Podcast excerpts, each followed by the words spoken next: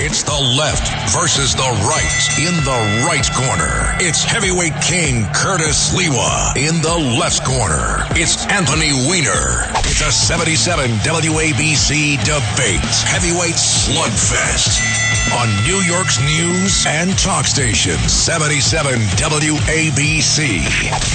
If you refuse to support the capitalist war machine, they will follow your example, and if the workers of the world stand together, the war can be stopped. Он говорит, что если мы все рабочие объединимся, то этой капиталистической войне мы сможем. Он привез нам привет от американцев!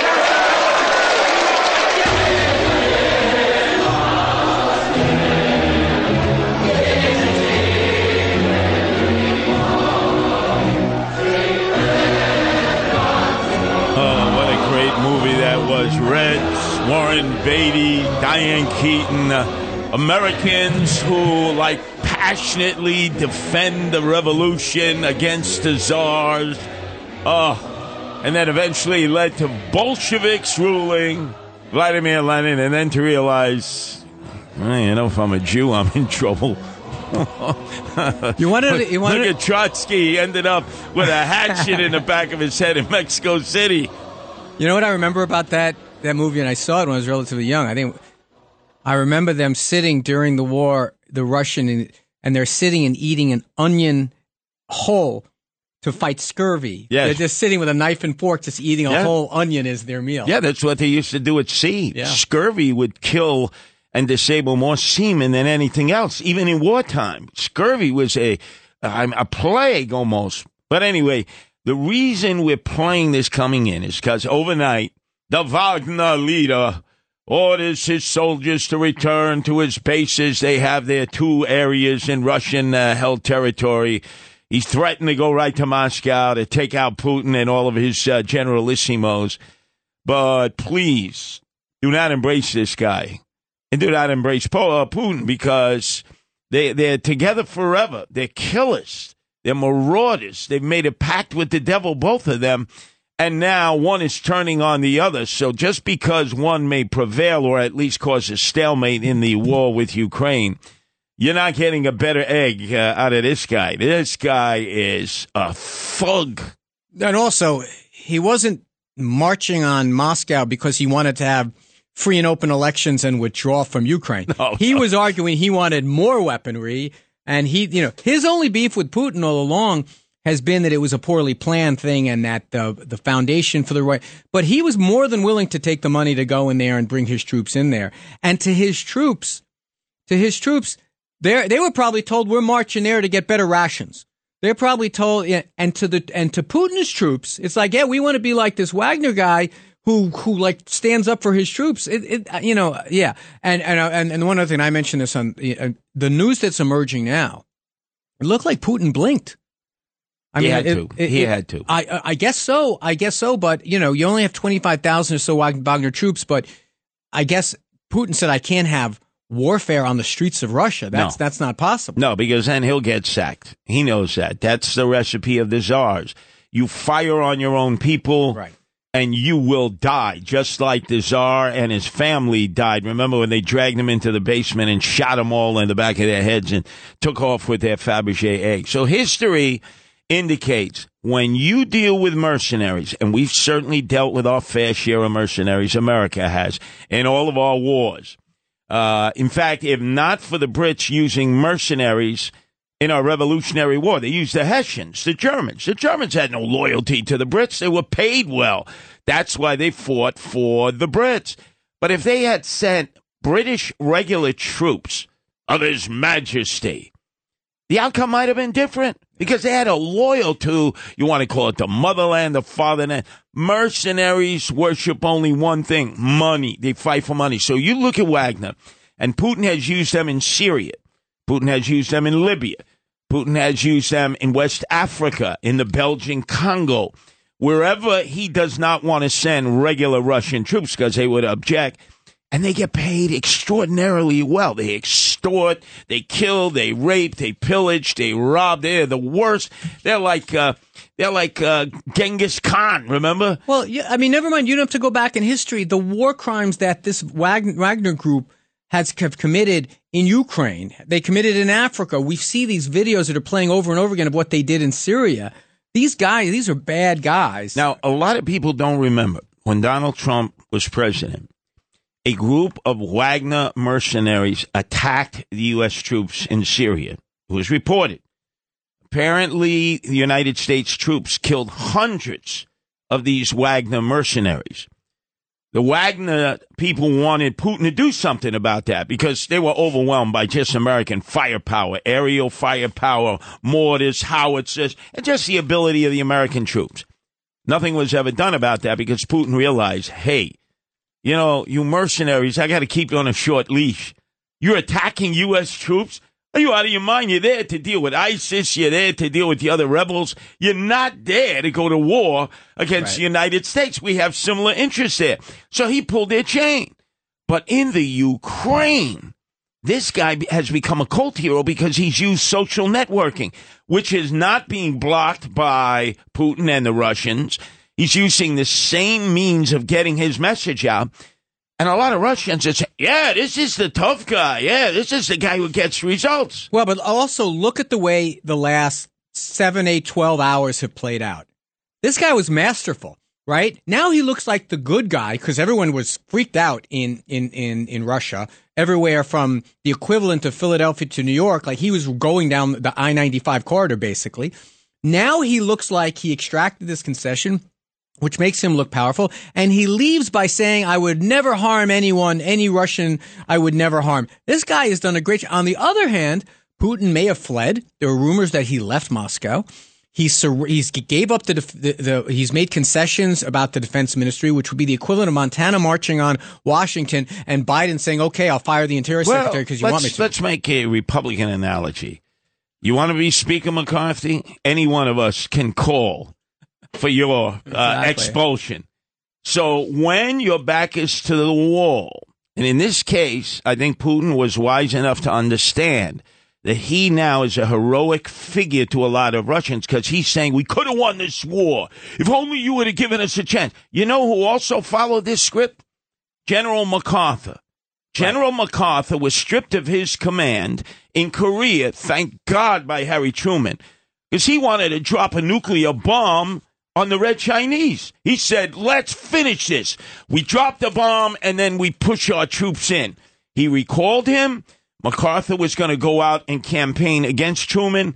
Truman convinces Eisenhower, hey, look, you're the more moderate, level headed guy. Why don't you become a Democrat and follow me? And he said, No, I'm not a Democrat.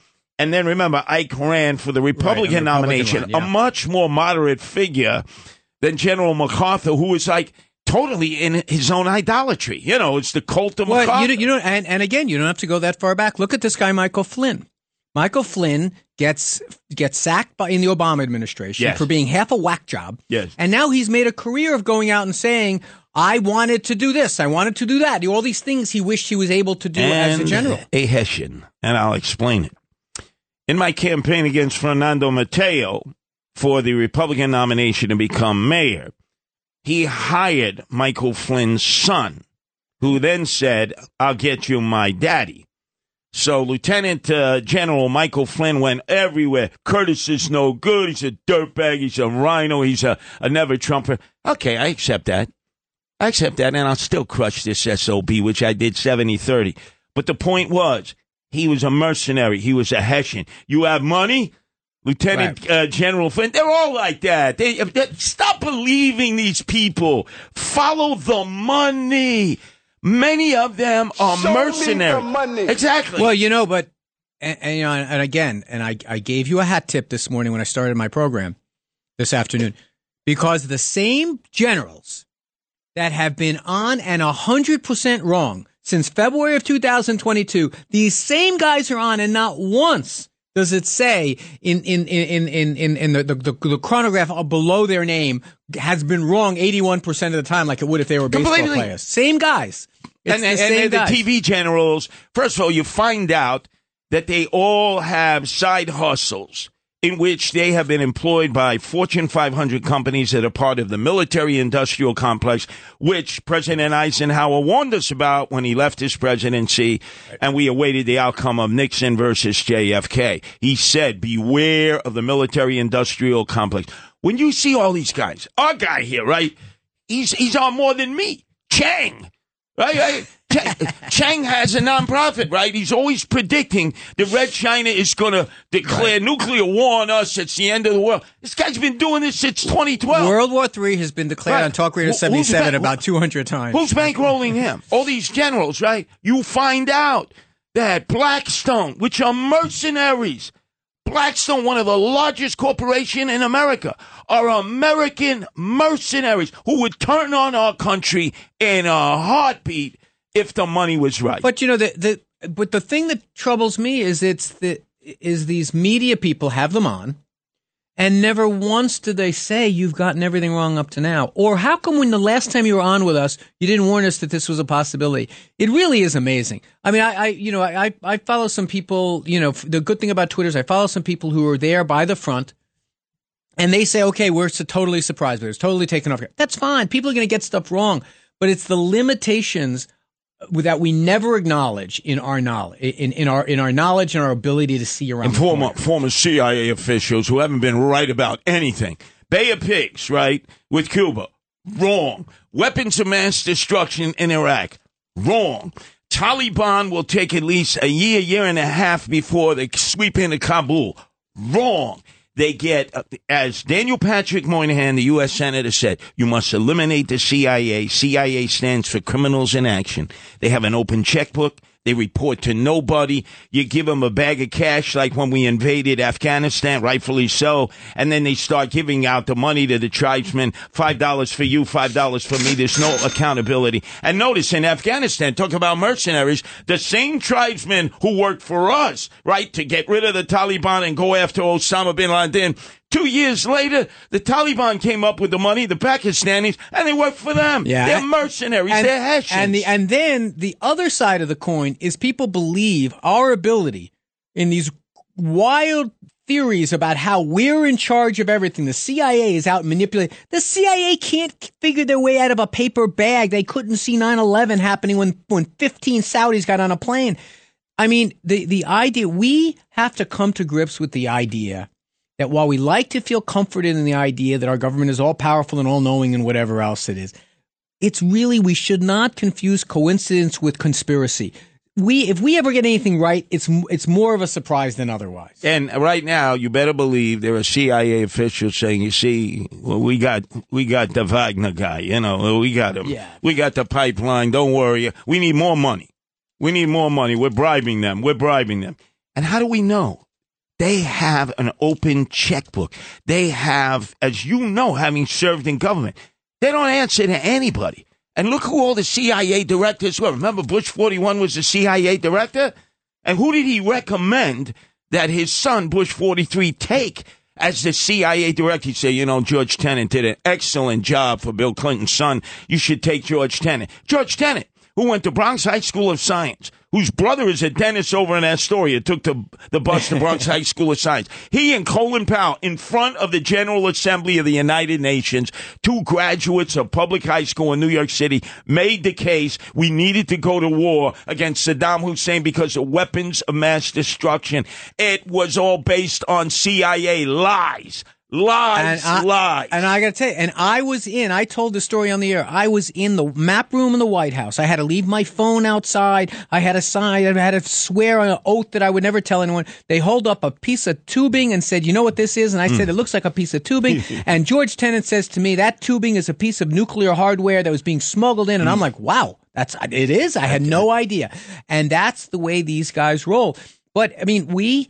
But as consumers of news as people who watch our TV today and see these guys saying things with certainty that we know they, they- we, we want to be comforted by the idea. Let, let me let me advise our listeners. You like to Google everything.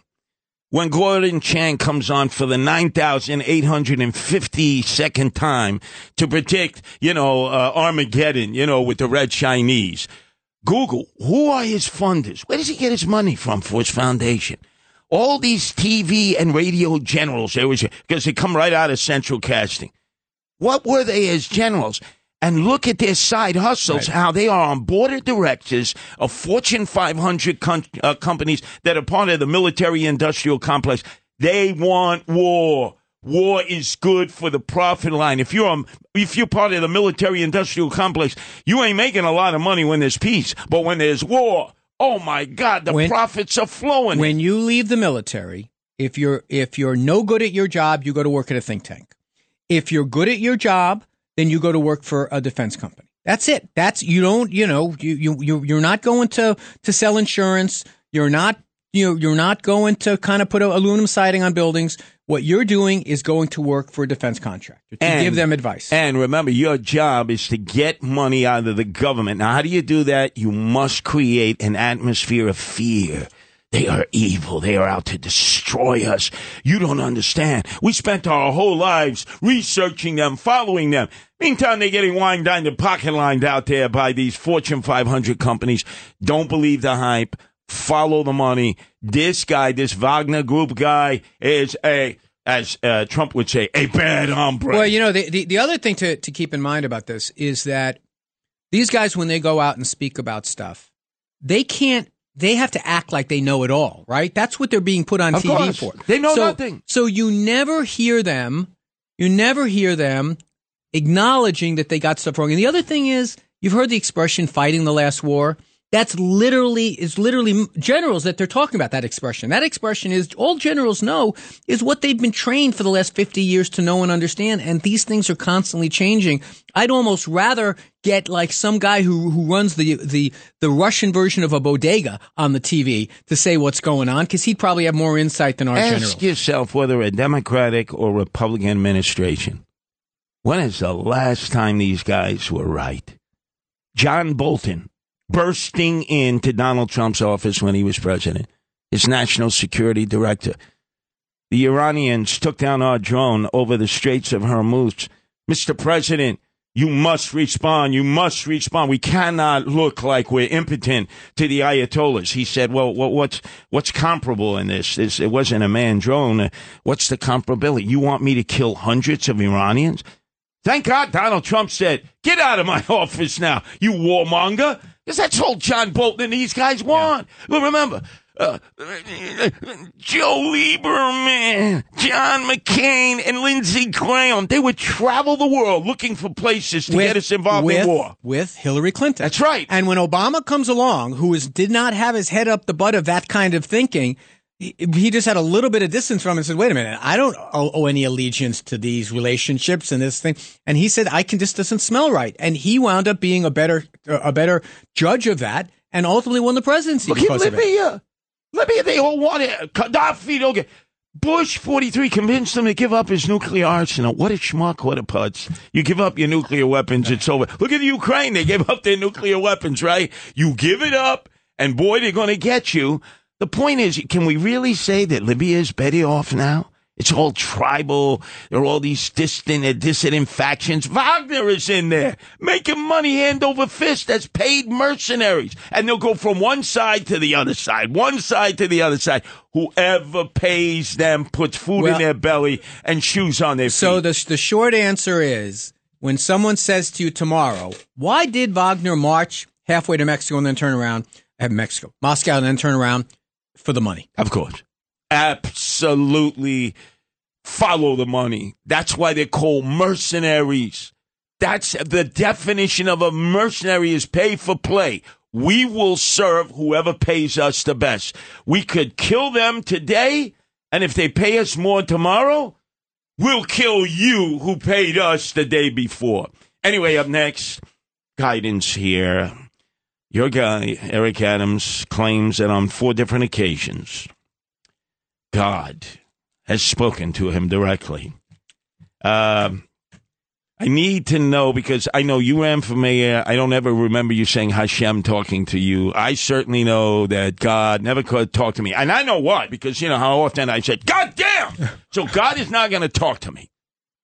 But maybe somehow you can explain this because some people, some of his own supporters are beginning to say, wow, Eric Adams is bugging out.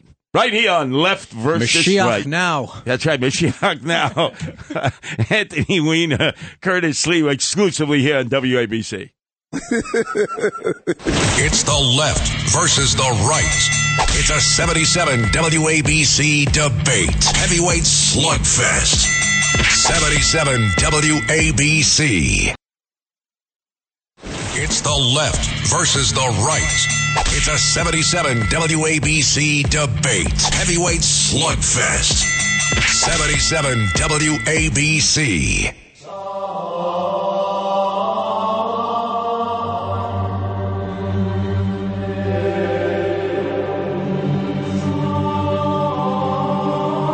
Last Sunday, on the stage of the Lenox Road Baptist Church, Black Baptist Church in Flatbush, Brooklyn, an area you're very familiar with, Anthony. Yes.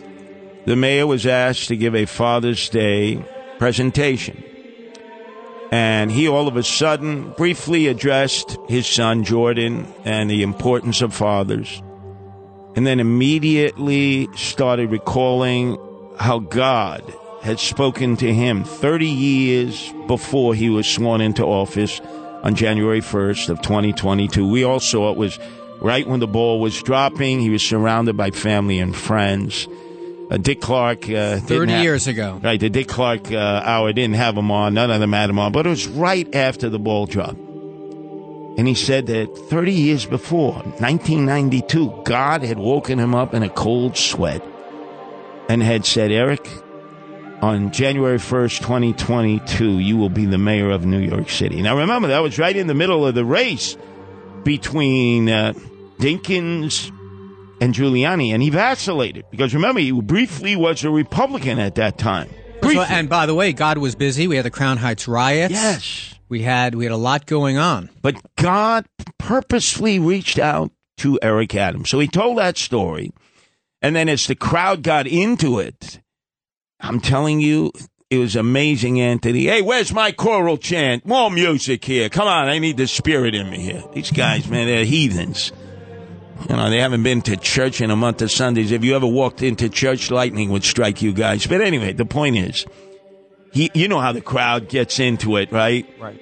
and say he said months after I was sworn into office, God came to me again and told me I had the responsibility every night to write down in my journal all the things that needed to be improved in the city. And he would guide me to choose the right persons to serve in government. Like Eric Ulrich, you know, who might as well have been a member of the Banana come crime on, family. come on, come on, come you know that. It's building. Talking about God talking, we don't need to soil anyone else. Yeah, well, he's soiled. But the point being is, God guided his hand.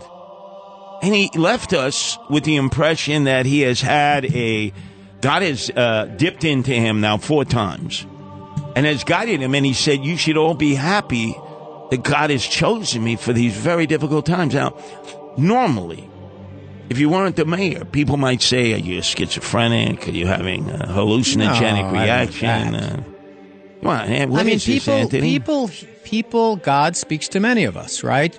And I believe that God speaks to us through other people. And sometimes I'll hear something that someone says and say that's brilliant, think that that's God's voice, etc. I am. I have no problem with him believing that he owes God a great deal for him being there. But the way he's putting it is God owes him. Yes. Like he's like he like he was reaching 1992. God said, "You're going to be married. Don't screw this up now. Don't Right. make me look bad." Right, right. Um, but I am curious, and he I don't know if he's been asked this yet. Did God tell him he, who he'd be running against? no. Did they say you think that God would have put that in to get some opposition research ready to kind of have a little sense of what was that you were completely left out of God's vision? God didn't in, didn't see because there's no way God would have seen the No, 1992 no, I you running for Red Beret, right? Remember, I No way. Fully in No charge way. of the Guardian Angels, my red sateen jacket. God had to have noticed me, but forget me. You had about nine Democrats running against him in the primary. They had ranked choice voting.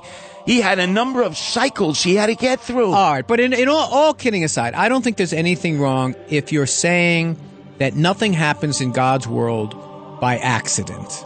I'm fine with him saying that everything right here as we sit here today, everything's exactly as it's supposed to be in God's world. I get that. I don't mind that. But he Was that- reiterated But that's what he was saying.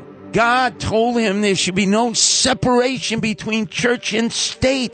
That's the basic fundamental I know, but God, country. God is the foremost lobbyist for for more religion and state. I mean, that's his job. God is supposed to be advocating. So he's found a willing partner in Eric Adams who will. But what does he do? This is what I haven't figured out.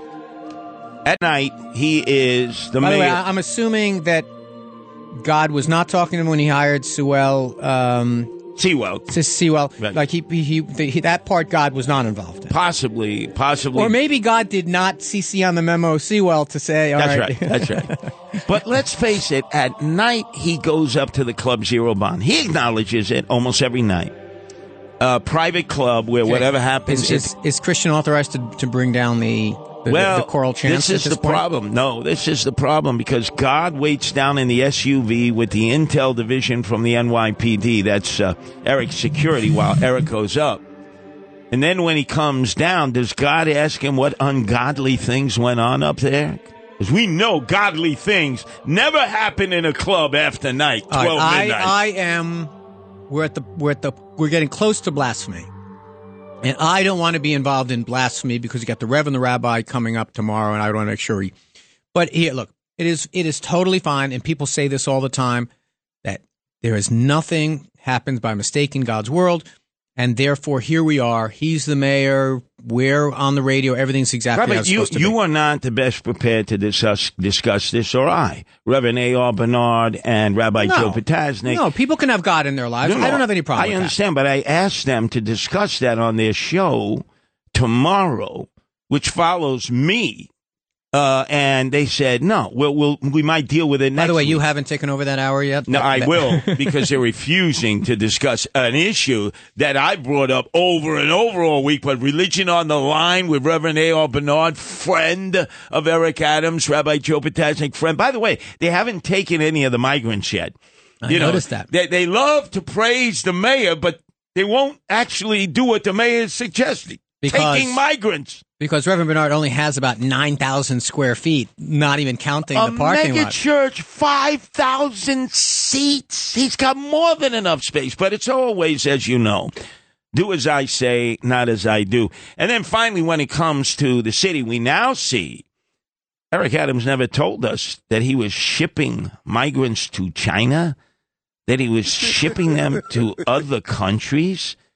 Whoa, whoa, whoa. No, he's not shipping them. What is he doing? All he's doing is saying, if you guys want to leave, we'll help you leave, which is an excellent strategy. Both you and I would be doing the exact same Wait thing. Wait a second. He's He- not shipping them anywhere. He's saying, if you want to go, they want to go to Texas, they want to go to Florida, they want to go there because that's where the jobs are and that's where it's warm.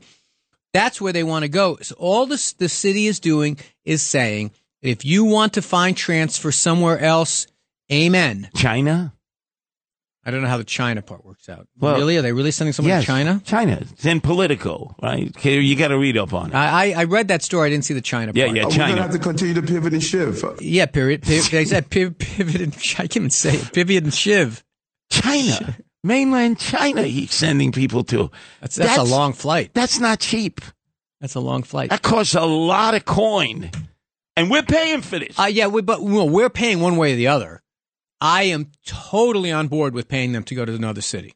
Now, China, so basically, we, we bring them here for a cup of coffee if they're not we happy. didn't bring them here. Remember, these guys are being shipped very often because under false pretenses, told that they're going to be able to work. Told, you know, if they want to come to New York and leave, rather than us have to put them up in in in uh, on the on the third floor of of Eric Adams' uh, uh, um, um, um, walk up in in in Yeah, he, in he Brooklyn. won't take any uh, of the migrants that is uh, Brownsville. By the way, let's not forget the generosity of Catholic charities using our federal tax dollars to suggest that they come to New York to fill up the churches so that Cardinal Dolan can actually say, we've added to the flock instead of losing 36% of Roman Catholics. It is part of the faith Yes, that part of both of our religions believe in. Yes. Helping the helping migrants, helping the dispossessed, helping the displaced. Oh. Jesus Christ was a refugee. I just want to point that Oh, out. That's right. But Jesus Christ was a Jew. Remember, he was never a Christian. Remember that. Yeah. So therefore, he what? died a Jew. Therefore what? Therefore what?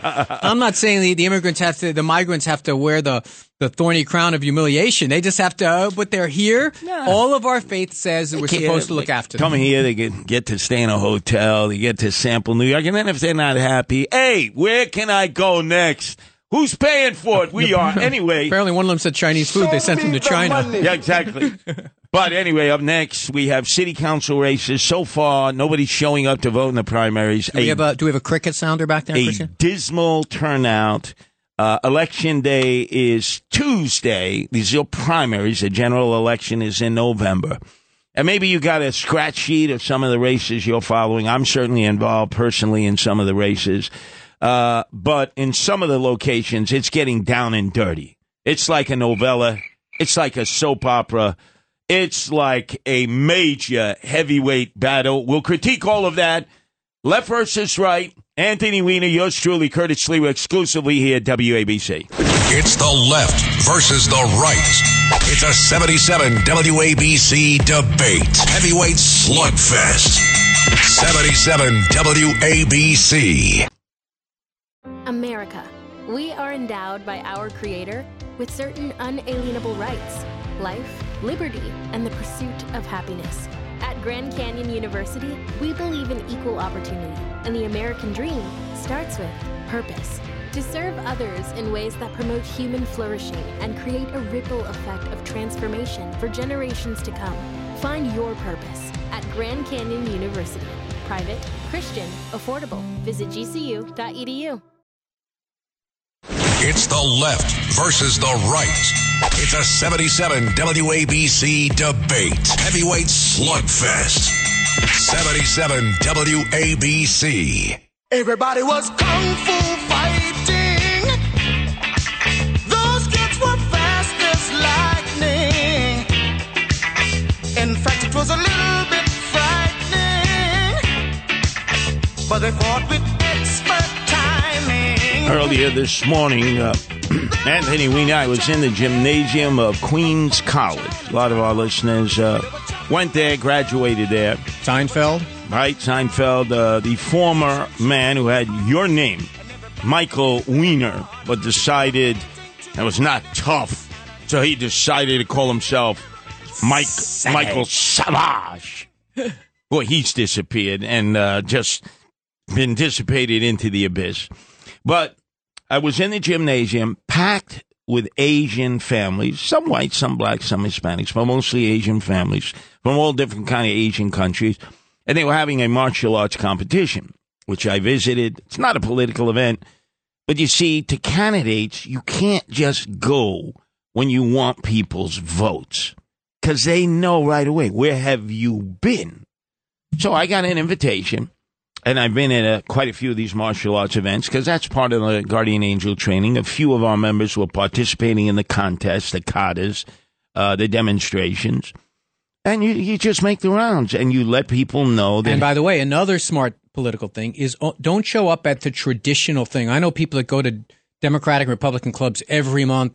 No, you show up in places that people don't expect to see a politician. Exactly. And you just kind of you say hello. You don't make a big production out of it. no, you don't want to be introduced. Uh, it's a lot easier for me because they obviously see me there with the red beret and the red sateen jacket. But that's part of what you do to ingratiate yourself to a community. Too many of people who are seeking office think you can just show up and right away everyone's going to be all for toots over you. Oh, this candidate showed up and they'll say, oh, I'm going to vote for you. They don't even remember, remember your name. You got to go out there. You got to be in the community. You got to attend meetings, community board meetings, all the things that a lot of candidates don't want to do unless they were born on third base and they are a product of nepotism. Other than that, it's a lot of hard work. So we have a series of primary elections for the city council that so far nobody has shown up to vote. Nobody has shown up to vote. Everybody. Because it's early, it, just so that your listeners know, it's early voting. If you haven't heard, it's early voting is already underway. It actually is, is almost done. Right. But you would think, wait a second. The primaries never used to be done in June, right after the kids are let out of school. You do them after Labor Day, and then it's the sprint towards the general election in November. That always worked out better. You got a whole summer to campaign. We were the exception to the rule, though. Most states didn't do it that way. Most states had earlier primaries. I remember California used to have one in February. So, like candidates, if they were in a, a heavy Democratic Republican district, they were done campaigning almost halfway through their term. But whether I'm for some of these candidates or opposed to them, it's really not fair to them and their supporters and the people who really, you got to dedicate your life. You got to go door to door. You get treated like a Mormon missionary. You get treated like, uh, you know, you're uh, from the Jehovah Witness with a watchtower. People slam the door in your face. They proudly say, I never vote. I'll never, you're a bunch of crooks. Now imagine you go through that for a few hours. You want to go home. You, you want to, you soil yourself, right? You want to take a hot shower and say, will it ever get better? Will somebody actually open up the door and say, Oh, thank God you're actually coming to solicit my vote. Gee, I'm interested in finding out where you stand on this. It's almost an endless. And look, I've had that happen to me. It's like, yeah, oh, I vote? I don't vote. Yeah, I like you, Curtis, but I don't vote. Don't vote. Slam.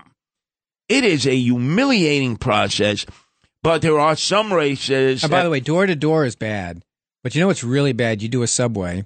You get up at five thirty to get out there at six. You're there from six to eight, and then, as you know, you've got to pick up all the stuff that people threw on the ground. and right in front of you. So too. you're like peeling these things off of urine stain steps and you think, and you got to do it yourself because no one wants to see you letting your staff do it. no. You got to be there. And, and if you don't, if you miss one, there's always some Karen who's saying, oh, yeah, you make a mess, but you won't clean it up. So, yes, there's a lot to be said for, um, for, uh, how, how the campaigning itself filters out candidates. They treat candidates the way they did in the beginning of COVID if you didn't have a mask on. It's the candidate doesn't have the mask. They, they, they move away from you. They run away from you. They, they make sure they, they, their earbuds are in. The moment they see you, they don't even want to make eye contact with you as if you have flesh eating, uh, Ebola virus. but, uh, but you know who does want to talk to you? The wackadoodles, the Yes. guys that are that are one fry short of a happy meal. They Yep. want to sit and talk to you, and it takes you only a couple of seconds to realize, oh, this this I'm going to get stuck here. And they always have paperwork. Oh, yeah, Paperwork, Anthony, yes, uh, yeah. you got to read this. This Right, is right. this is my manifesto. If and you follow this and right, pasted from articles from the 1980s, and Yep, they won't yep. let you engage anyone else, and they're in your face, and it's uh, they haven't taken a shower Right, in like a month of Sundays. Oh, but anyway, you have any particular races that you've looked at in this election? I, cycle? I have to tell you. So we do have a primary where whom and I live. We have a primary, but it's not a real primary. It's just a, a name that's up. I live in in uh, Carlina uh, Rivera's district. I have not seen. I've said, look, I'm a little bit curious about the race up in Harlem where uh, where Yusef Salaam is running. That seems to be an interesting race. But it seems like most of the fun is on the Republican side in Southern Brooklyn. Oh, yeah. Well, Southern Brooklyn and the Bronx. So let's take Southern Brooklyn first. So we have had Ari Kagan come on, who used to be a Democrat, who decided to convert to become a Republican. And it's his district, Justin Brannan. Uh, basically, they did a little uh, reconfiguring of the district. It will be a very tight race, if in fact Ari Kagan can get through this primary. Who has, and it's not a given, by the way, that No, he will. He, no. He's he's he's being challenged. Who has in the final district as it's been redrawn? Whose district? Who who has more constituents from their old district? Basically, like 50 50. Really? That's Uh-huh. why it's so interesting. And they're Right. both already in city council. But this woman, Anna Delphus, who uh, says, you know, she's here to save the district from Ari Kagan, she called him on WABC a communist. Now, remember, Nicole Malliotakis is, is backing him. Her mother, a Cuban refugee who fled Castro, right? You think the Cole would back? Me, I'm spending all my time trying to defeat socialists all over the place. You think I'm going to support a communist? So she figures that'll resonate. Also, she doesn't understand who lives in Brighton. Those No. are not the communists. Those No. are the people, by and large, whose parents fled the communists. Exactly. And plus, she's from Staten Island. She doesn't live in the district. And she actually said to everybody, you know, I wouldn't get vaccinated, so I lost my job as a teacher. Hey, oh my God. And we find out she hasn't taught class since 2015.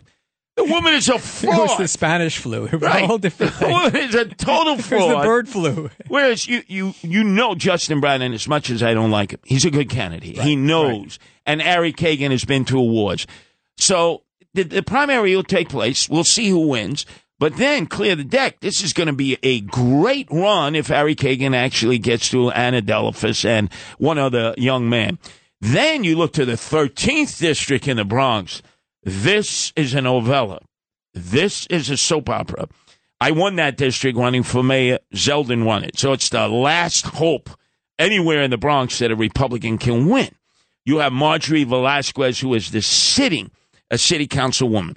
She had campaigned that she would never, never, never uh, support upzoning. You know, where you could basically take a residential. Where, where, what part of the Bronx is this? this is Throgs Neck.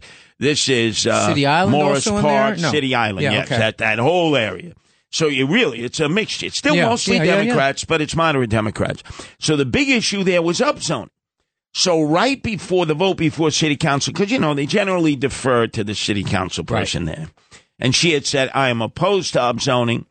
Eric Adams uh, and some of the others lobbied her. The last second, she said, "It's okay. You can upzone my district." So now you got Republicans and Democrats, especially homeowners, who like hate this woman. Now you have a Republican opportunity to take that seat. Everybody acknowledges that. The uh, uh, Republican uh, chairman is a guy named Mike Rendino. Out of all the good Republicans, and I know them all, he picks his sister, who's never been involved, knows nothing about the district, against this George Havranek and this woman Samantha Zergis, who's appeared with Sid, and oh my God, she has dropped bombs on this Mike Rendino. Oh my God! First of all, the guy doesn't. As chairman, you're supposed to live in the borough.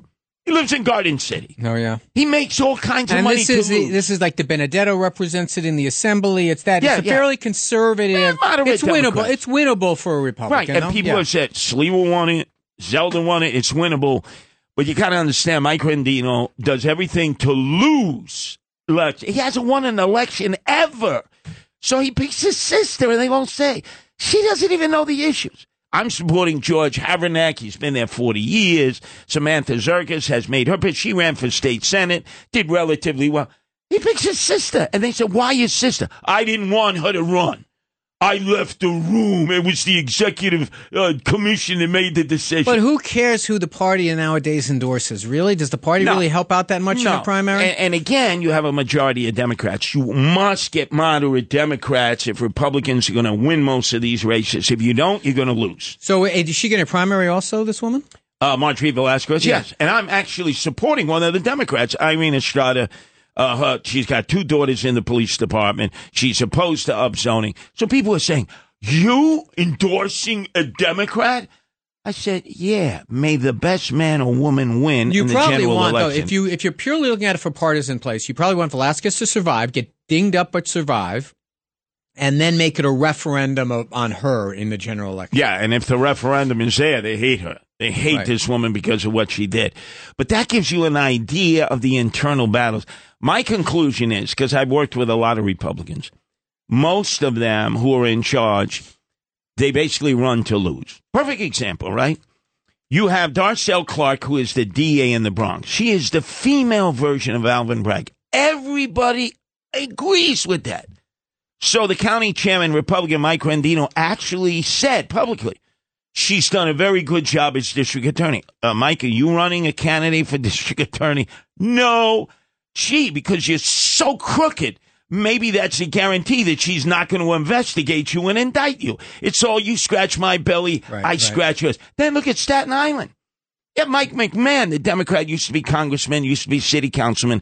He is the DA. They've had an incredible rise of crime. You would think the Republicans, they're in the majority in Staten Island, they would at least run a Yeah, candidate. I- here's the thing. Well, that's very different. I mean, in in in the Bronx, it, it would be a fool's errand to run countywide in the Bronx. Someone should do it to make the case, but a Republican can't win that. A Republican definitely could win countywide in, in, in- in, in Richmond. Absolutely. Except here's the thing: for years and years and years, Richmond County has been different than every other part of the city. The Republicans and Democrats, they all basically get along and work everything out. It's a very strange kind of dynamic. With the exception of a city council race here and there, by and large, you know, the Republicans and Democrats get along very well out there. I mean, Yeah. they they they do Yeah, these types scratch, of. uh, you scratch bit, my belly, I bit, scratch yours. a Look. Republicans, if they're to to have any kind of an impact in New York City, must run to win. You don't run to win; you're guaranteed to lose. So what you accept is patronage. Uh, the uh, by the way, the Department of Elections, right? The Board of Elections. What do they do? Can you explain to me, Anthony, what they do? You mean do? the campaign finance board, or the board of elections? Oh, I understand the campaign finance board, which gives you like eight to one matching. No, but funds. also they're supposed to publicize these races. The people that are not, you mean in terms of of of, of getting out the message that there are elections this year? That's a campaign finance but, board. But what do they do all year long? There are not elections. You have a board of elections. It's all patronage appointees, Democrats and Republicans. We're the only state, the only city left with this arcane measure that's just a patronage mill. I asked the question, even of people who are in the board of election, what do you do all year? There's not elections all year. Well, you know, there's a lot of paperwork to do. It's freaking no-show jobs. And and the directors get two hundred thousand dollars a year to grow barnacles on their backside. And look, look at the turnout.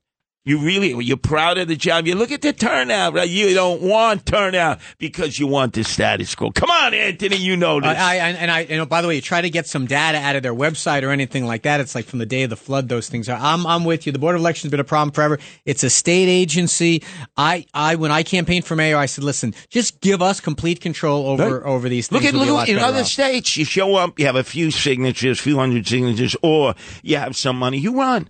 We want more people running, not less people. Right. I want more parties, not Even less though parties. it's city council time, you realize a lot of people are running for the eight to one match to put their brother-in-law on and everything else. Or, as uh, in the case of the Bronx one, Rendino, we're going to lose this, but we're all going to eat. I'm going to feed my people. In the words of Shelley Silver, hey, we'll make a deal, but remember, I got to feed my people. They run to lose. It's the left versus the right. It's a 77 WABC debate. Heavyweight slugfest. 77 WABC. It's the left versus the right. It's a 77 WABC debate. Heavyweight slugfest. 77 WABC.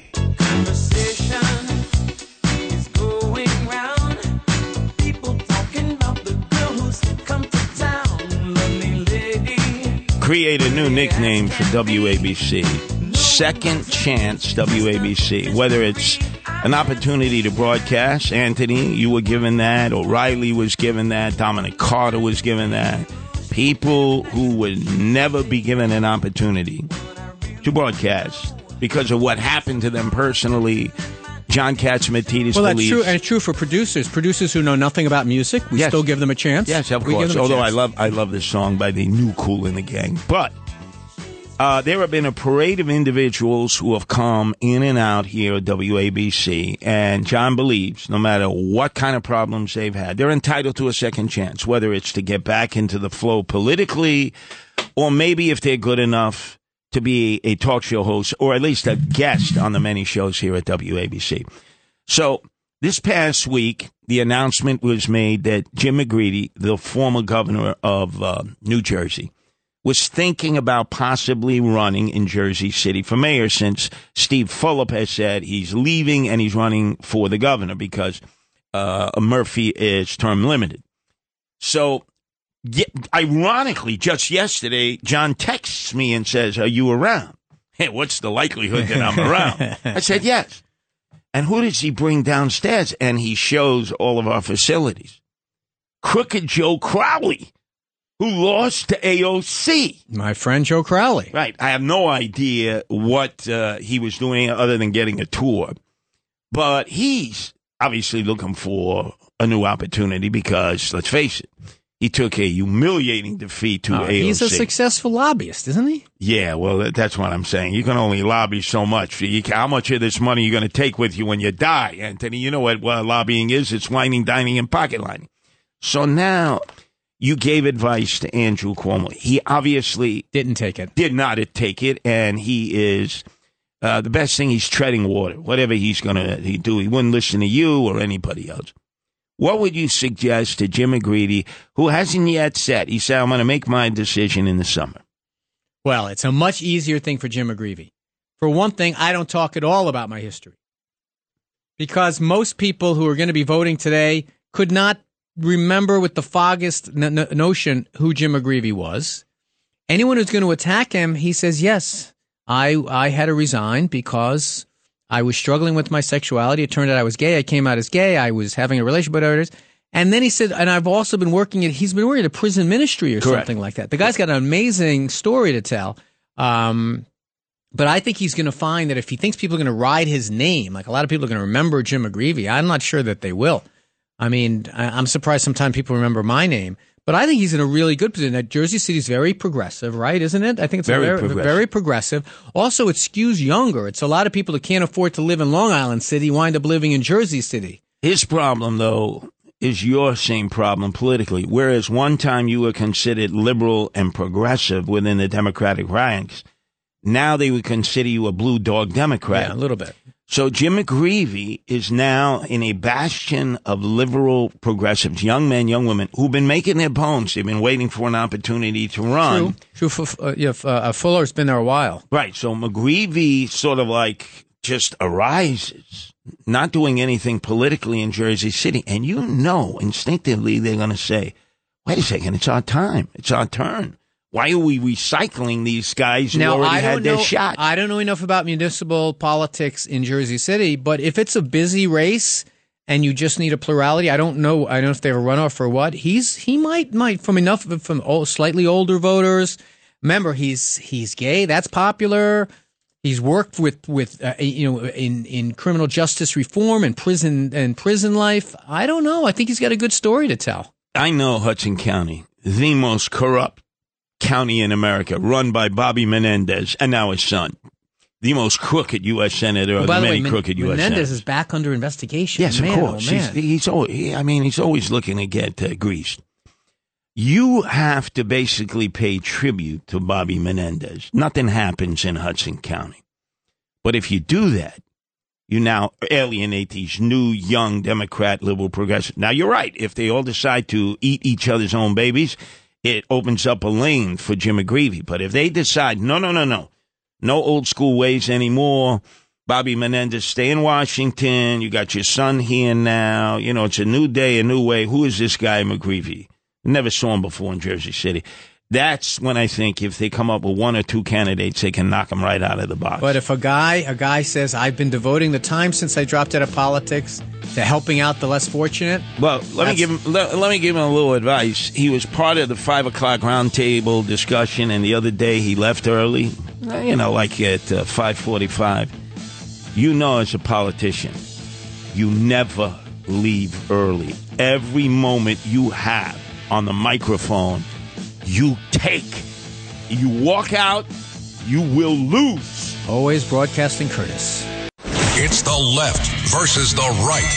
It's a 77 WABC debate. Heavyweight slugfest.